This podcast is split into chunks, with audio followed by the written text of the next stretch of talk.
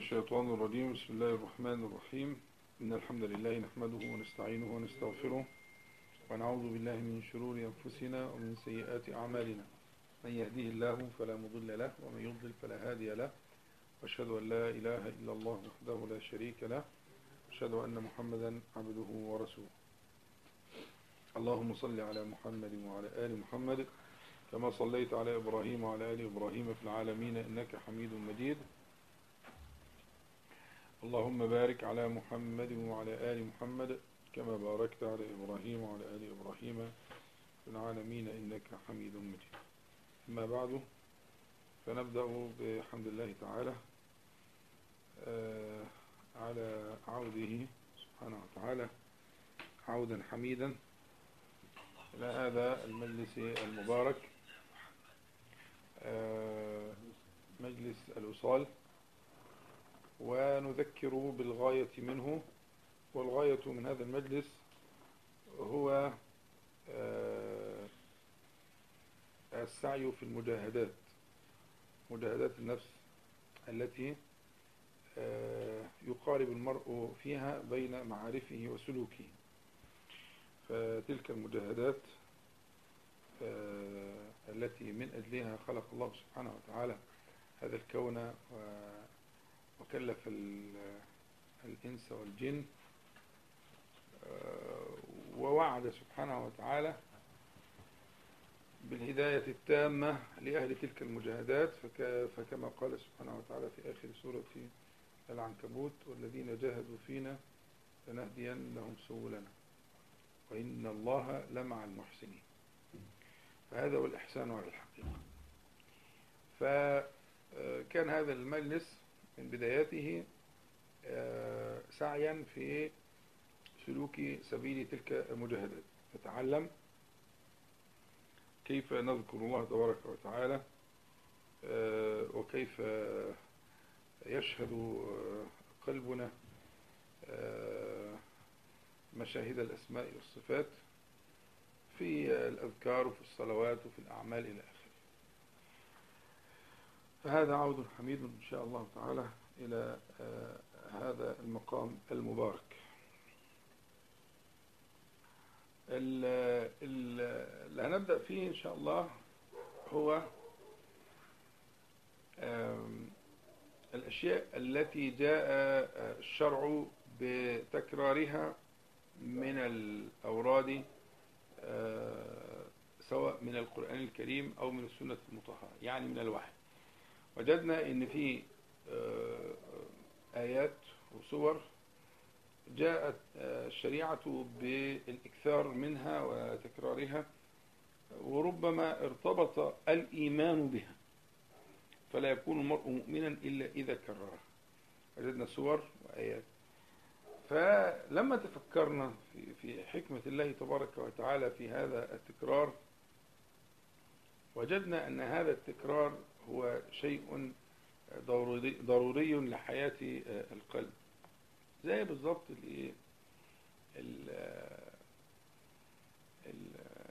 الهواء والماء والغذاء. يعني إحنا نقدر نقسم صلوا على حضرة النبي صلى الله عليه وسلم. بالكم؟ يعني في من الذكر ما هو كالهواء. يعني إيه كالهواء؟ يعني الإنسان يستطيع أن يقاوم الامتناع عن الهواء لدقائق. فإذا استمر امتناعه عن الهواء لأكثر من تلك الدقائق مات. فكذلك القلب في أذكار تشبه الهواء. ثم في منها ما يشبه الماء اللي هو ممكن يصبر الإنسان على الامتناع عن الماء لفترة مثلا أيام. وزادت عن أيام يهلك فستجد من الذكر ما يشبه الايه الماء. ومنها أذكار ما يطلب للحاجة. كالدواء. أصابه داء فيطلب الدواء لمداواة هذا الداء. زي مثلا الرقي مثلا. فالرقية منزلة منزلة الإيه ها؟ الدواء يعني مثلا من وجد في وجعا في بدنه فوضع يده اليمنى على ما يؤلمه وقال بسم الله ثلاثا أعوذ بعزة الله وقدرته من شر ما أجد وأحاذر سبعا ده إيه بقى؟ ها؟ ده دواء يعني ما بيعملوش إلا لما أكون محتاجه بقى في علة أو في داء أو في ألم أو في وجع أستدعي له هذا الإيه؟ الدواء. فإحنا هنتعامل مع الأذكار اللي مطلوب تكرارها بالشكل ده. لأن دلوقتي إحنا مش مش كل الأذكار في أذكار لا تكرر. يعني مش كل سور القرآن مأمور بتكرارها على قدم المساواة. لا في سور تكرارها إيمان. وتركها كفر. اللي هي الفاتحة. الفاتحة تكرارها إيمان. وتركها ها؟ كفر. مش النبي صلى الله عليه وسلم سماها كده؟ العهد الذي بيننا وبينهم الصلاة. من تركها قد كفر. طبعا لا يكفر كفرا ناقلا عن ملة الإسلام. لا يعني لا, لا, لا, لا يفرق بينه وبين زوجه ولا زمات لا يغسل ولا يكفن ولا يصلى عليه ولا يدفن في مدافن المسلمين. لا مش كده مش ده المقصود. ده كفر عملي. كفر دون كفر. لكن سماه كفرا. لشدة التنفير. يبقى ال ال ال ال الحاجة اللي تشبه ال ال ال الحياة ولا ينقطع المرء عنها أبدا في يومه وليلته. وجدنا عندنا مثال الإيه؟ الفاتحة اللي هي زي الهوس خدت بالك؟ وكل قسم هنلاقي له بقى أمثلة بس أنا إيه بقرب الفكرة عشان ندخل للمراد يعني. واخدين بالكم؟ وإن شاء الله هنبدأ. يوم مبارك. هنبدأ إن شاء الله تعالى. في التفكر وفي الدراسة لتلك الاوراد اللي هي يعني أنت طبعا إن شاء الله يعني نحسن الظن بكم لكن بيحصل تقصير عند الشباب فيه. يا إما التقصير نوعي يعني مبقاش فيه شهود ولا فقه للمعاني اللي بتتقال أو كمي يعني مفيش مواظبة. إحنا عايزين نحيي المسألة دي. عايزين الأذكار اللي جت جت الشريعة بتكرارها بشكل أحيانا مذهل. مذهل. يعني من قال سبحان الله وبحمده حين يصبح وحين يمسي مئة مرة. لا مئة مرة. أقول كلمة واحدة مئة مرة. لازم في حاجة بقى ولا إيه؟ لازم تفكر مع نفسك. إيه الحاجة اللي حياتك تحتاج إلى أن تكررها في اليوم ها؟ مئة مرة. من قال لا إله إلا الله وحده لا شريك له له الملك وله الحمد وهو على كل شيء قدير مئة مرة. إلى آخر الحديث وفي آخر حديث النبي صلى الله عليه وسلم يقول إيه ولم يأتي أحد يوم القيامة بمثل ما جاء به إلا رجل قال مثل ما قال أو زاد عليه. يعني اتفتح الباب. يعني ممكن تقول 200 ممكن تقول ألف. ده إيه الحاجة اللي أنت محتاج تقولها 100 مرة على الأقل؟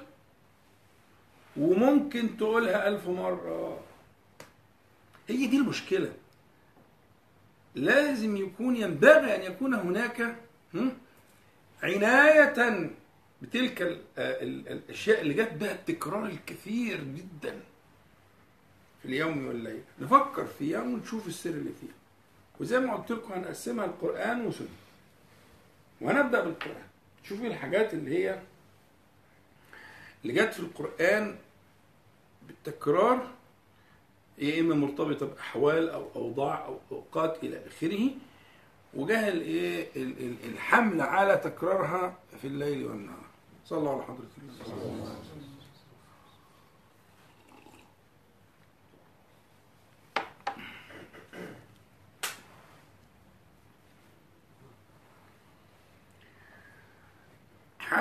شاء الله عشان برضو تطالبونني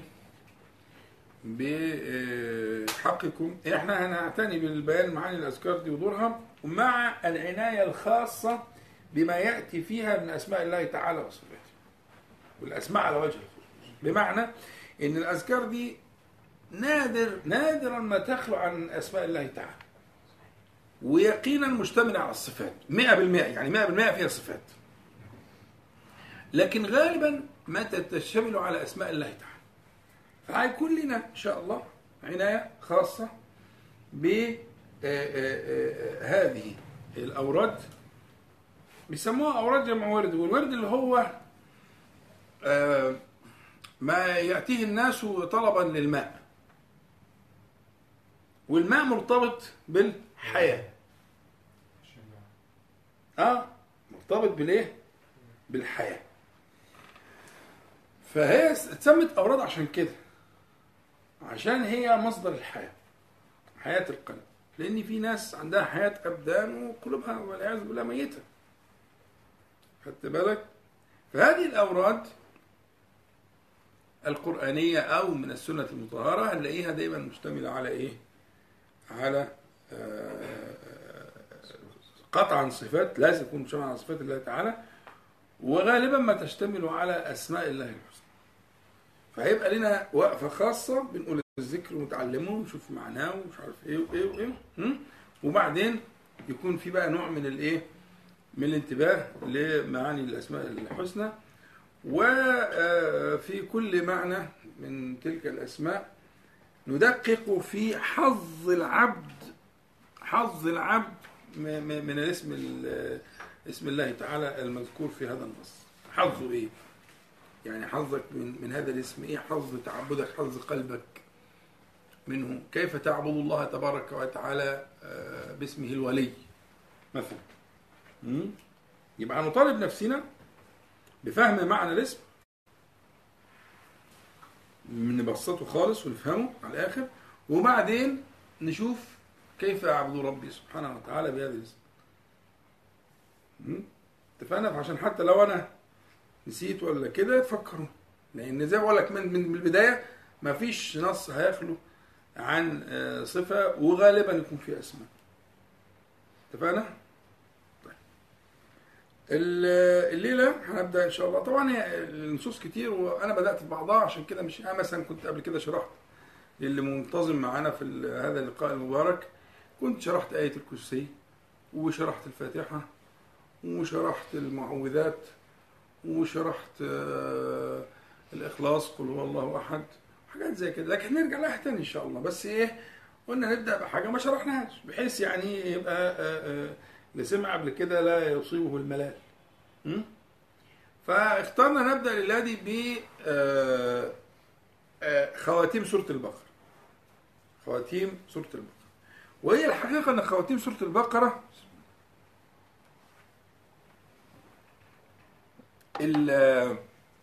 النصوص التي جاءت في فضلها هي في الحقيقة يعني تشبه أن تكون آه، يعني عجيبة.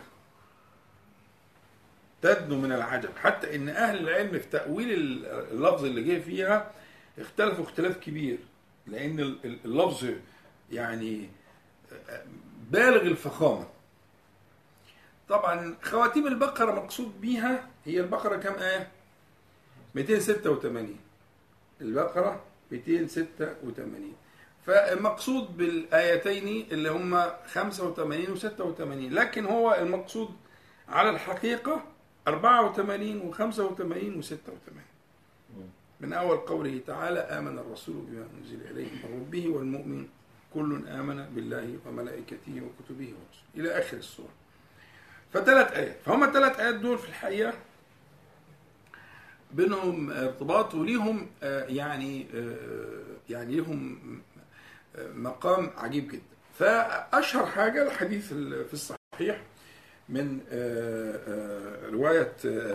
أبي مسعود رضي الله عنه أن النبي صلى الله عليه وسلم قال من قرأ بالآيتين من آخر سورة البقرة في ليلة كفتاه.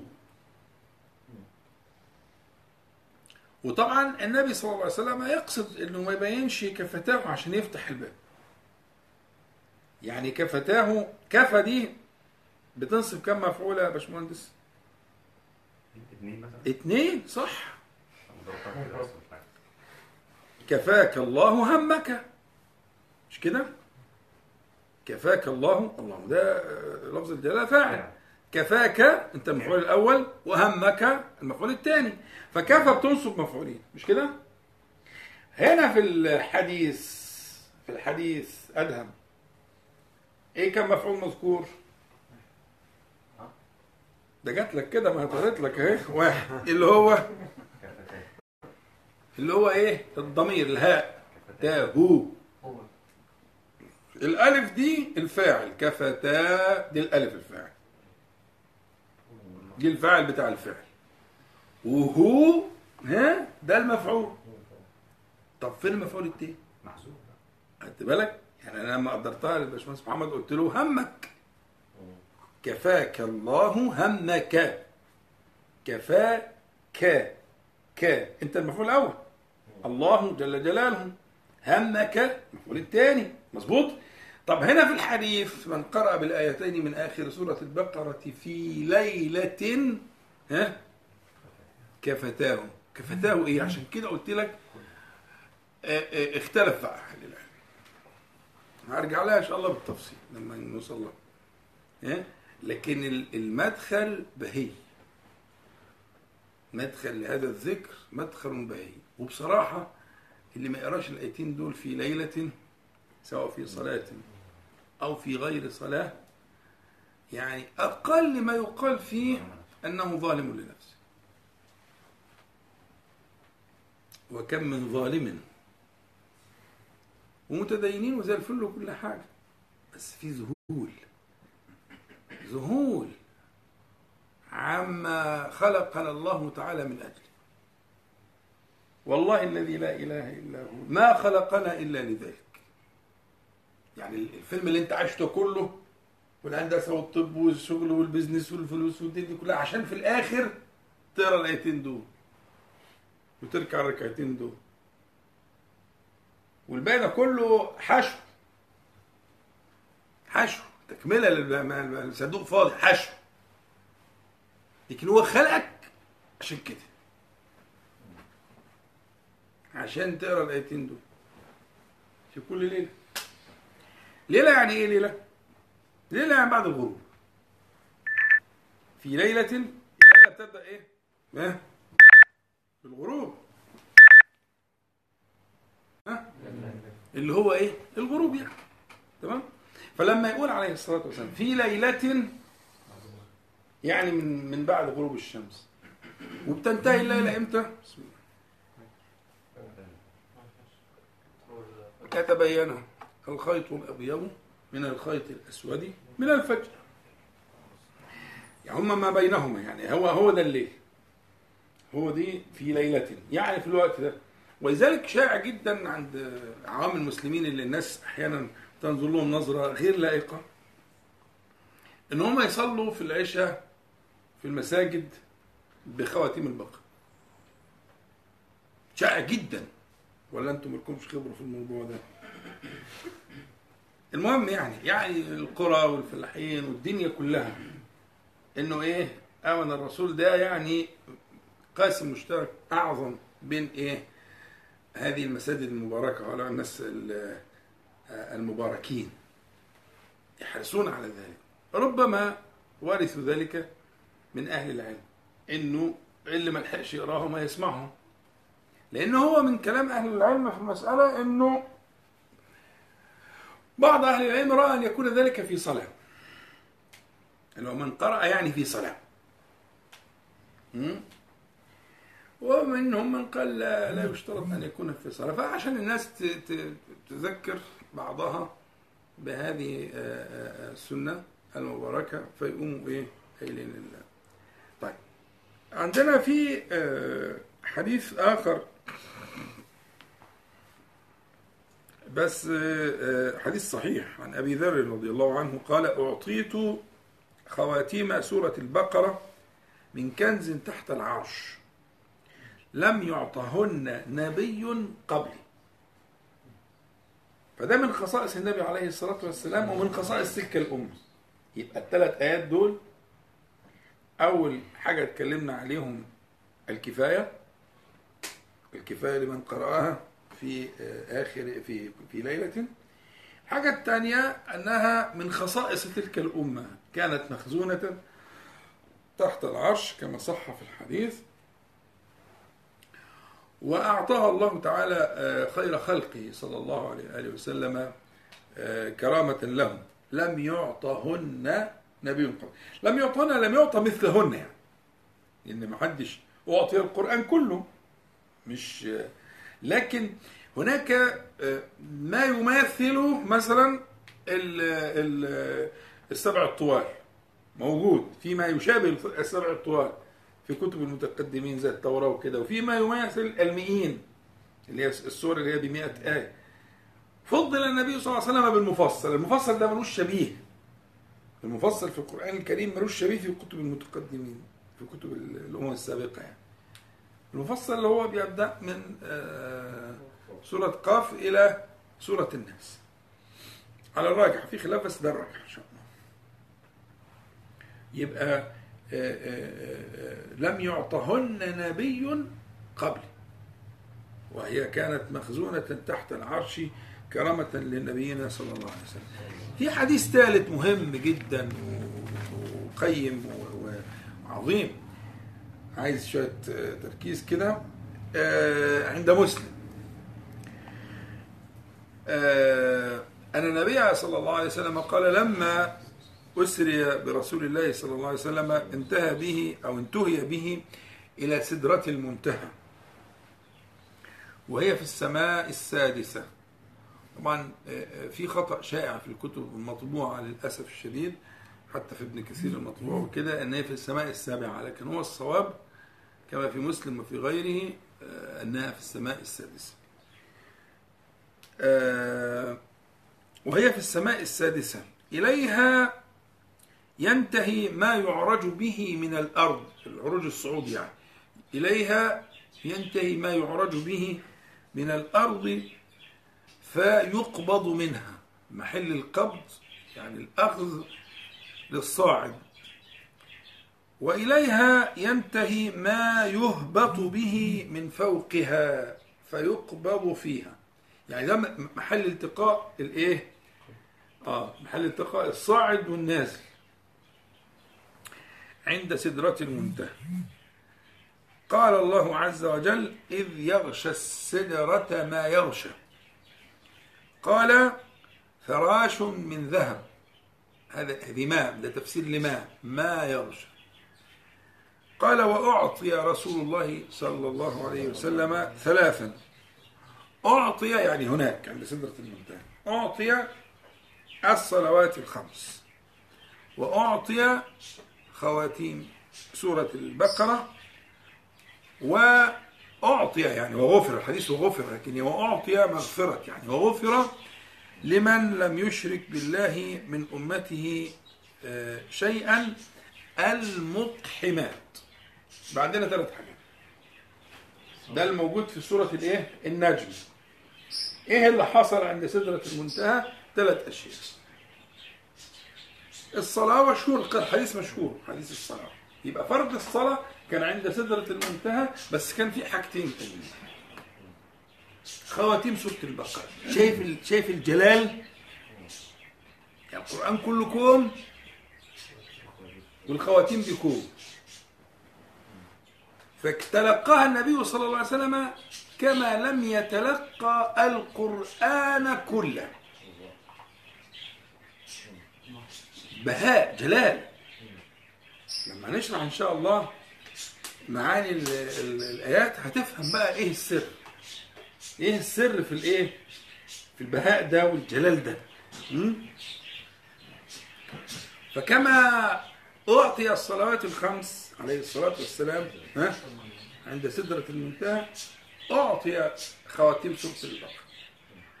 ثم أعطي كما في النص غفر لمن يعني عطاء أنه يغفر لأمة النبي صلى الله عليه وسلم. لمن لم يشرك بالله من أمته شيئا المقحمات. غفر المقحمات دي إيه؟ نائب الفاعل.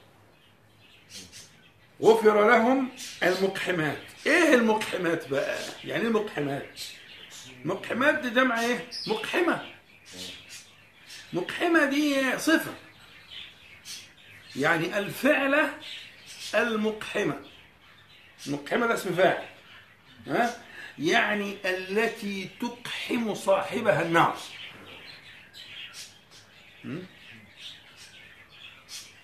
فتجوز عن أمة النبي صلى الله عليه وسلم. في كل شيء إلا الشرك في المقام ده. يعني التجاوز لهذه الأمة عن كل شيء. ما داموا لا يشركون. إن الله لا يغفر أن يشرك به. ويغفر ما. ما هنا بقى إيه؟ ها؟ ما دون ذلك لمن يشاء. فهنا غفر لأمة النبي صلى الله عليه وسلم ما لم يشركوا المقحمات يعني الفعلات المقحمات التي تقحم صاحبها في إيه؟ أعاذنا الله وإياه. تمام يا شباب؟ فطبعا أنت لما تخش في المدخل ده لل- للآيات دي يعني بعد كده بقى اللي فرط فيهم آه، يعني أقل ما يقال فيه كما قلت لكم يكون ظالما لنفسه. تمام؟ طبعا هو الحديث بتقول الآيتين لكن هو يمكن أن يقال على الثلاثة اثنين لكن هو قطعا في ارتباط وثيق بين الآية آه، الرابعة والثمانين بعد المئتين اللي آمن الرسول والآيتين اللي بعدها ولا يمكن فهم الآيتين الفهم الصحيح الكامل إلا بالبدء بالآية الأولى م? فإحنا هنعتبرهم ثلاثة وأنت لما تقول الذكر قول الثلاثة يعني لما تيجي عايز تقول الذكر سواء هتقوله آه، قبل ما تنام الأخيرتين إلا بفهم تلك الآية. ال- الآية دي هي المدخل المفهم واخد بالك؟ لأنه في ناس قالت في نسخ وفي ناس قالت ما فيش نسخ ولا حاجة ده النسخ ده مش اصطلاحي وهنفهم الكلام دلوقتي إن شاء الله. تمام اتفقنا؟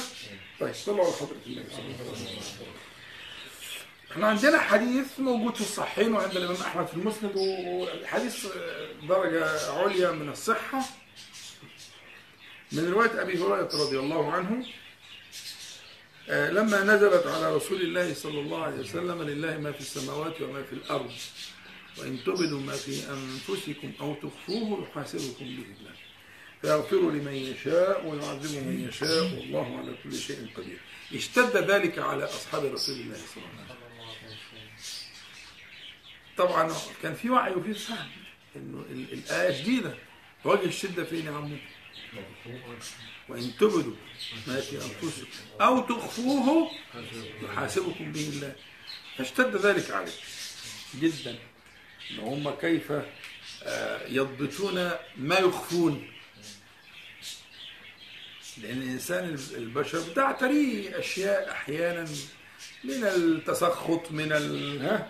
من النظر لما في أيدي الناس من سوء الظن بالله تعالى بس كلها أمور لا تخرج لحيز الوجود. يجد في نفسه ما ينهى تلك النفس الأمارة بالسوء ها؟ تلك النفس الفاجرة. فألهمها فجورها مفيش حد ما عندوش نفس فاجرة مفيش حد ما عندوش شيطان يجري منه مجرى الدم؟ صح. كل ابن آدم كذلك. فاشتد ذلك على إيه؟ أصحاب رسول الله صلى الله عليه وسلم.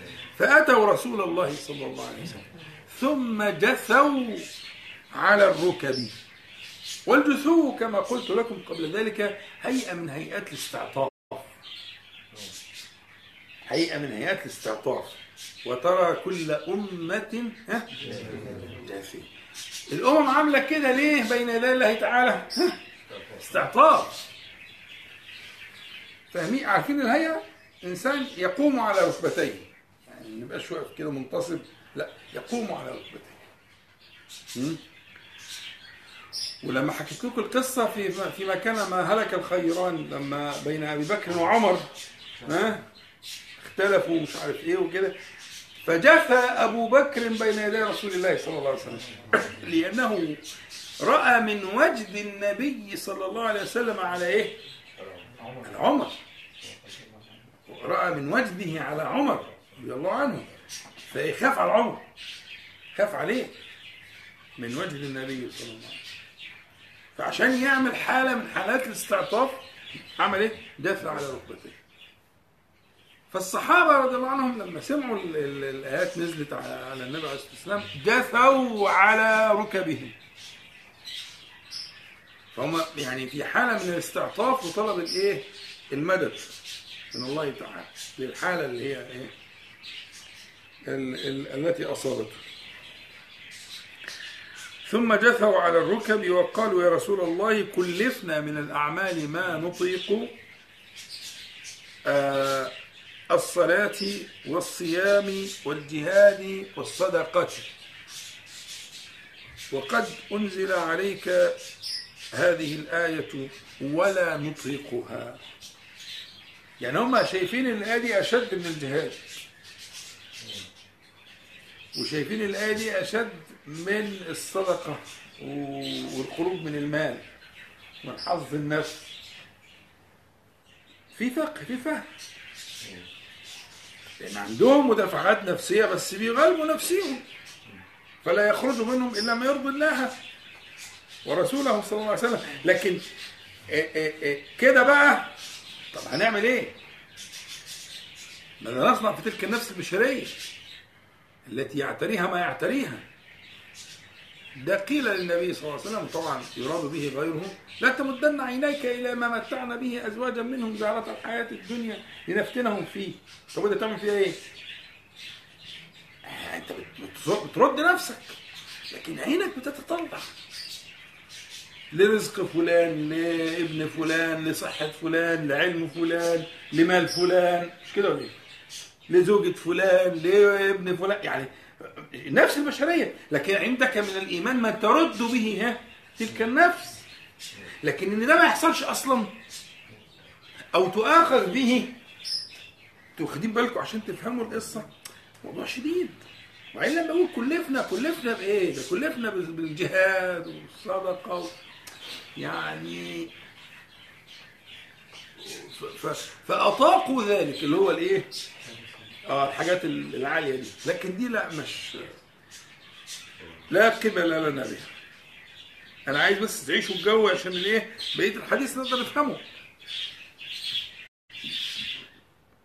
وقد أنزل عليك هذه الآية ولا نطيقها.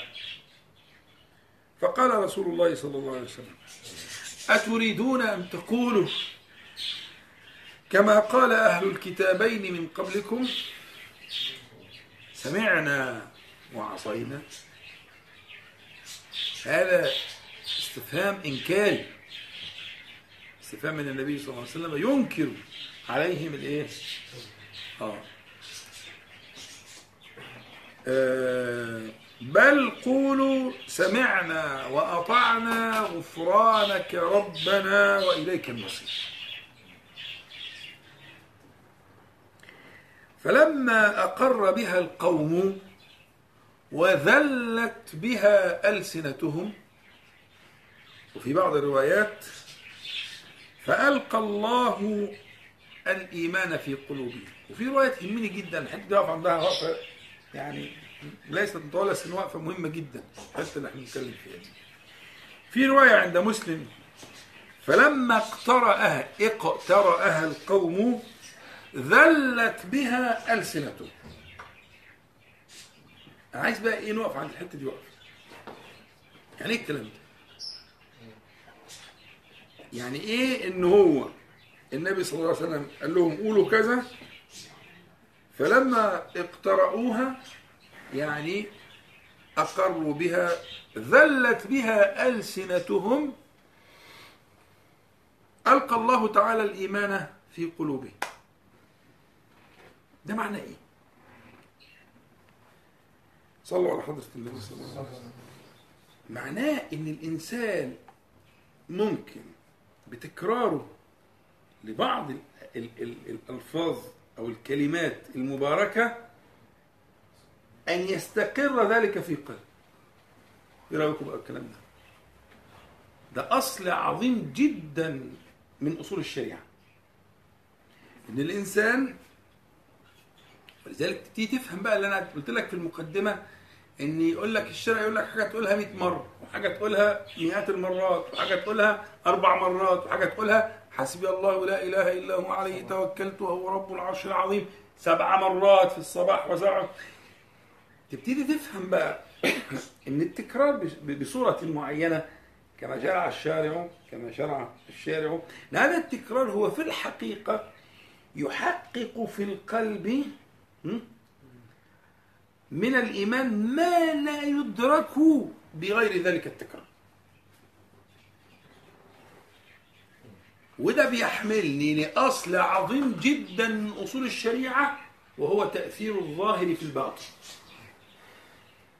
تأثير الباطن في الظاهر معروف مش عايز كلام. ألا إن في الجسد مضغة؟ إذا صلحت صلح الجسد كله وإذا فسدت فسد الجسد. مش عايز أقلل دي صح؟ لكن اللي عايزة بقى بحث وتفكير ونقص على نقص دلوقتي اللي هو تأثير إيه بقى ها؟ الظاهر في الباطن. الآية دي عمدة في هذا الباب. بالروايات اللي في الصحيح في مسلم وغيره. قال لهم قولوا كده. قالوا كده بس ما كانش لسه حصل حاجة. لكن لما قالوا قذف الله تعالى في قلوبهم إيمانا لم يحصل لهم بغير أن قالوا سمعنا وأطعنا غفرانك ربنا وإليك المصير. يبقى أنا ممكن أقول بعض الأشياء والأذكار على رجاء أن يقذف الله تعالى نورها في قلبي هي مش موجودة. يعني مثلا مثلا مثلا. الذكر اللي لسه قايله.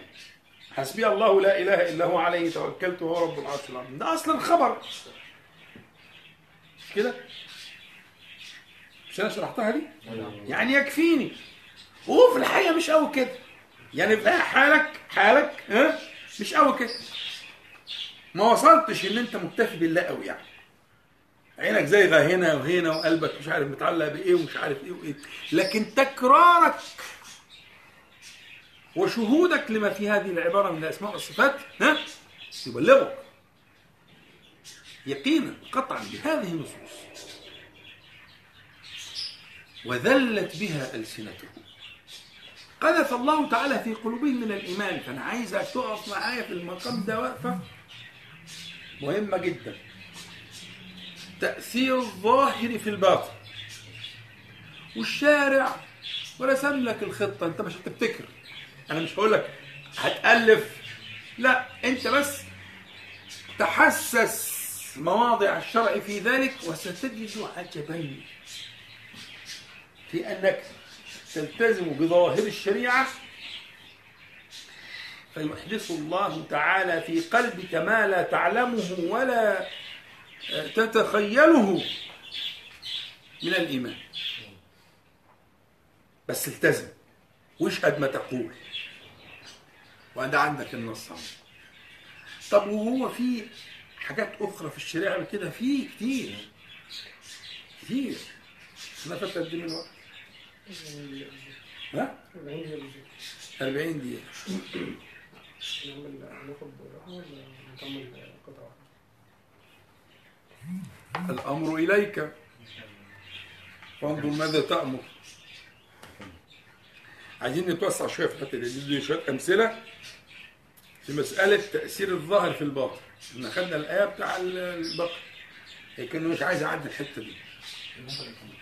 فشوف حد عايز تاخد فاصل تاخد فاصل نكملها نكملها. ناخد لنا 10 دقايق ربع ساعة. حبيبي روح شوف اللي انت عايزه. نكمل ولا نكمل الأمثلة وبعدين ناخد فاصل. استقريتوا على كده؟ طيب. صلوا على حضرة النبي النبي صلى الله عليه وسلم كان يقول للصحابة كتير يقول لهم كتير.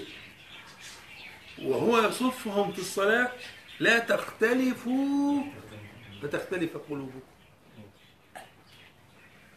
لا تختلفوا فين؟ في الأقدام والبتاع الصف.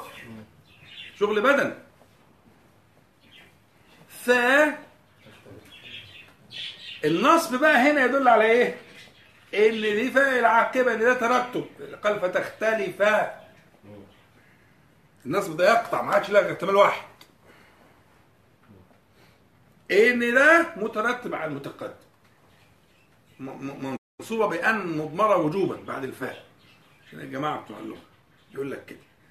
حلو قوي يبقى فتختلف يعني حتما وقطعا ده مترتب على المتقدم. يبقى لا تختلفوا. أنهاكم عن الاختلاف في الأبدان في الأقدام في الأكتاف في البتاع. ها؟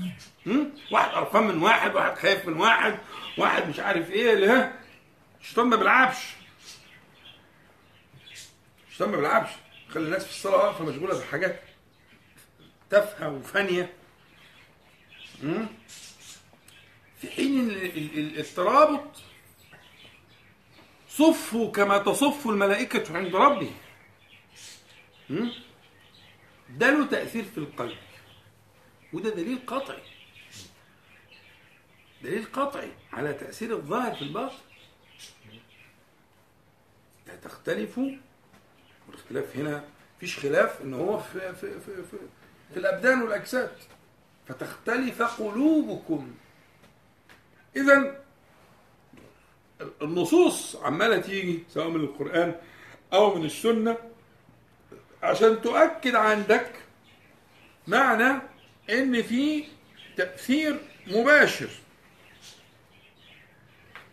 لأفعال الظاهر في الباطن. وزي ما قلنا من شوية فكرة التكرار. التكرار في ال في ال في, ال في الأوراد إنما هو في الحقيقة من فعل الظاهر يعني التكرار ده فعل اللسان. وله تأثير آه، آه، مؤكد في حصول الإيمان في القلب. فده شاهد كمان. ضمن الشواهد المهمة جدا اللي تهمنا قوي في الباب ده اللي هو النهي عن التشبه ده باب عريض في الشريعة. جاءت الشريعة بالنهي عن تشبه الرجال بالنساء والنساء بالرجال والمؤمنين بالمشركين والمؤمنين بالشيطان والمؤمنين بالحيوانات. نهي مؤكد وفي تغليظ شديد حتى إن بعض أهل العلم عده من الكبائر. اللي هو التشبه ومن تشبه بقوم فهو منهم. تخويف ترهيب هو مش منهم يعني كفر لكنه تخويف كانه يحشر معهم?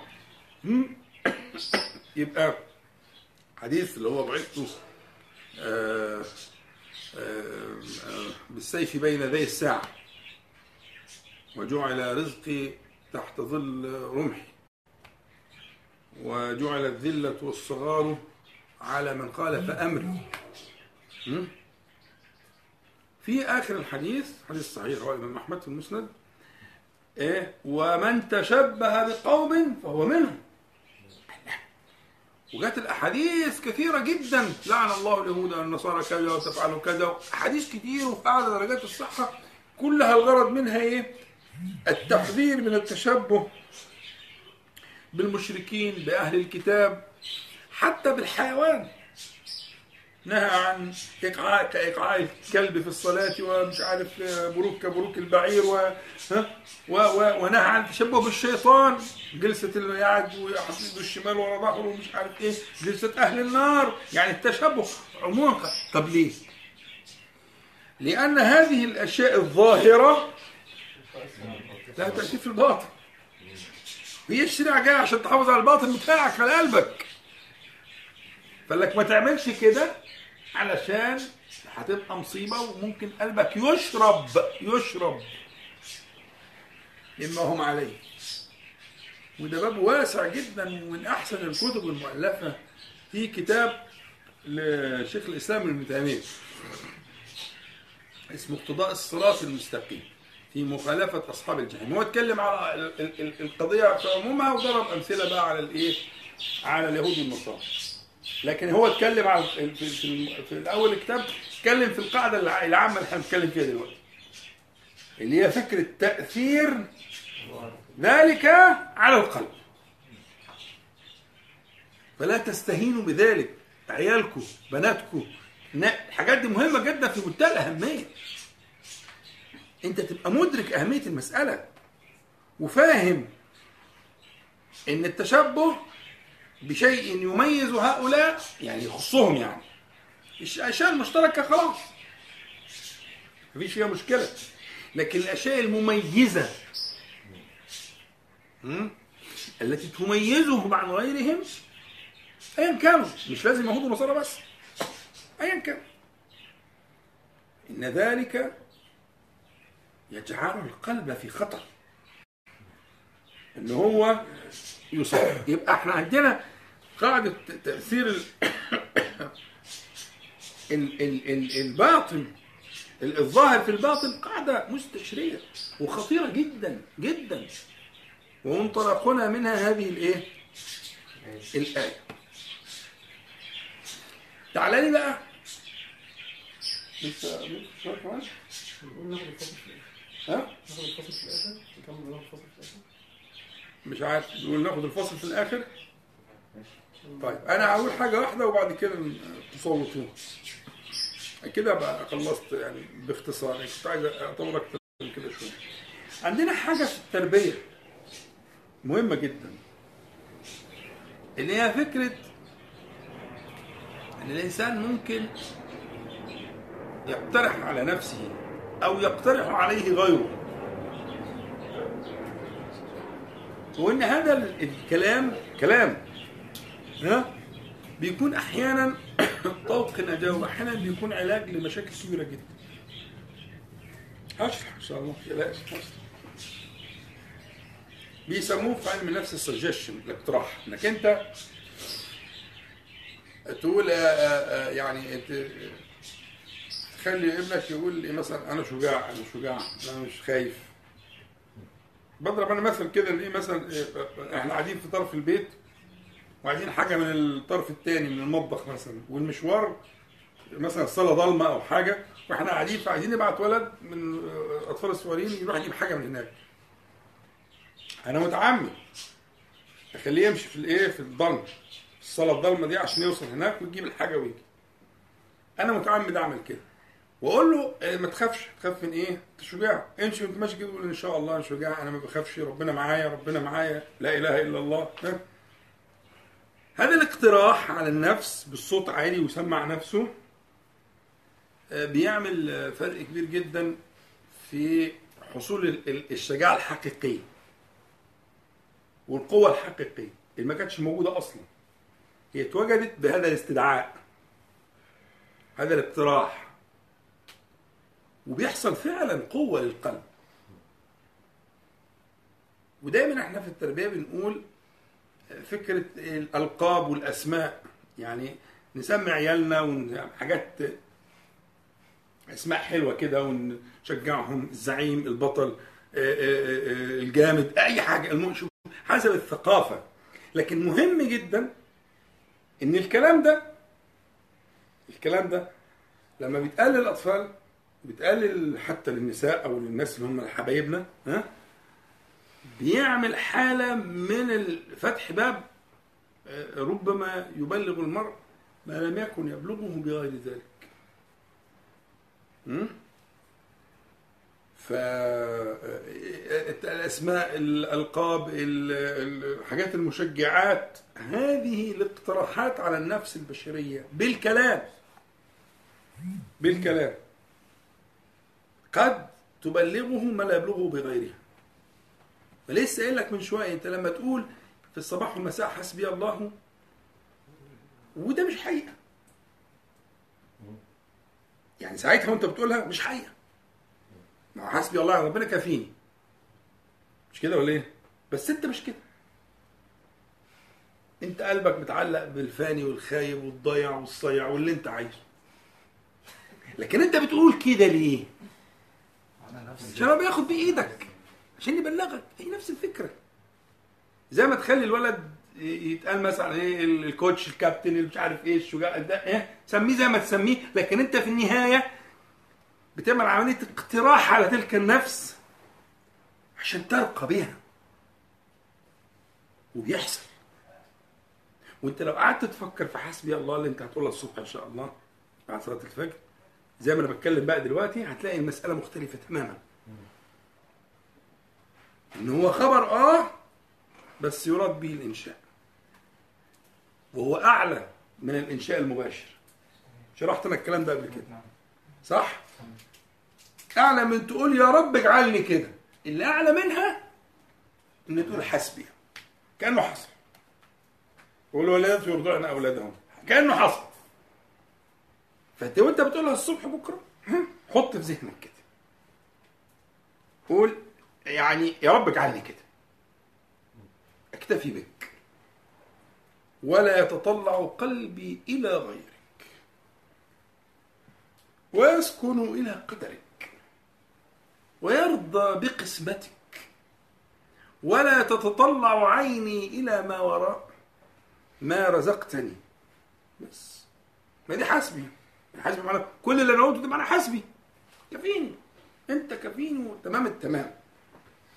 يا عم ده انت يجي لك بقى ها اللعين.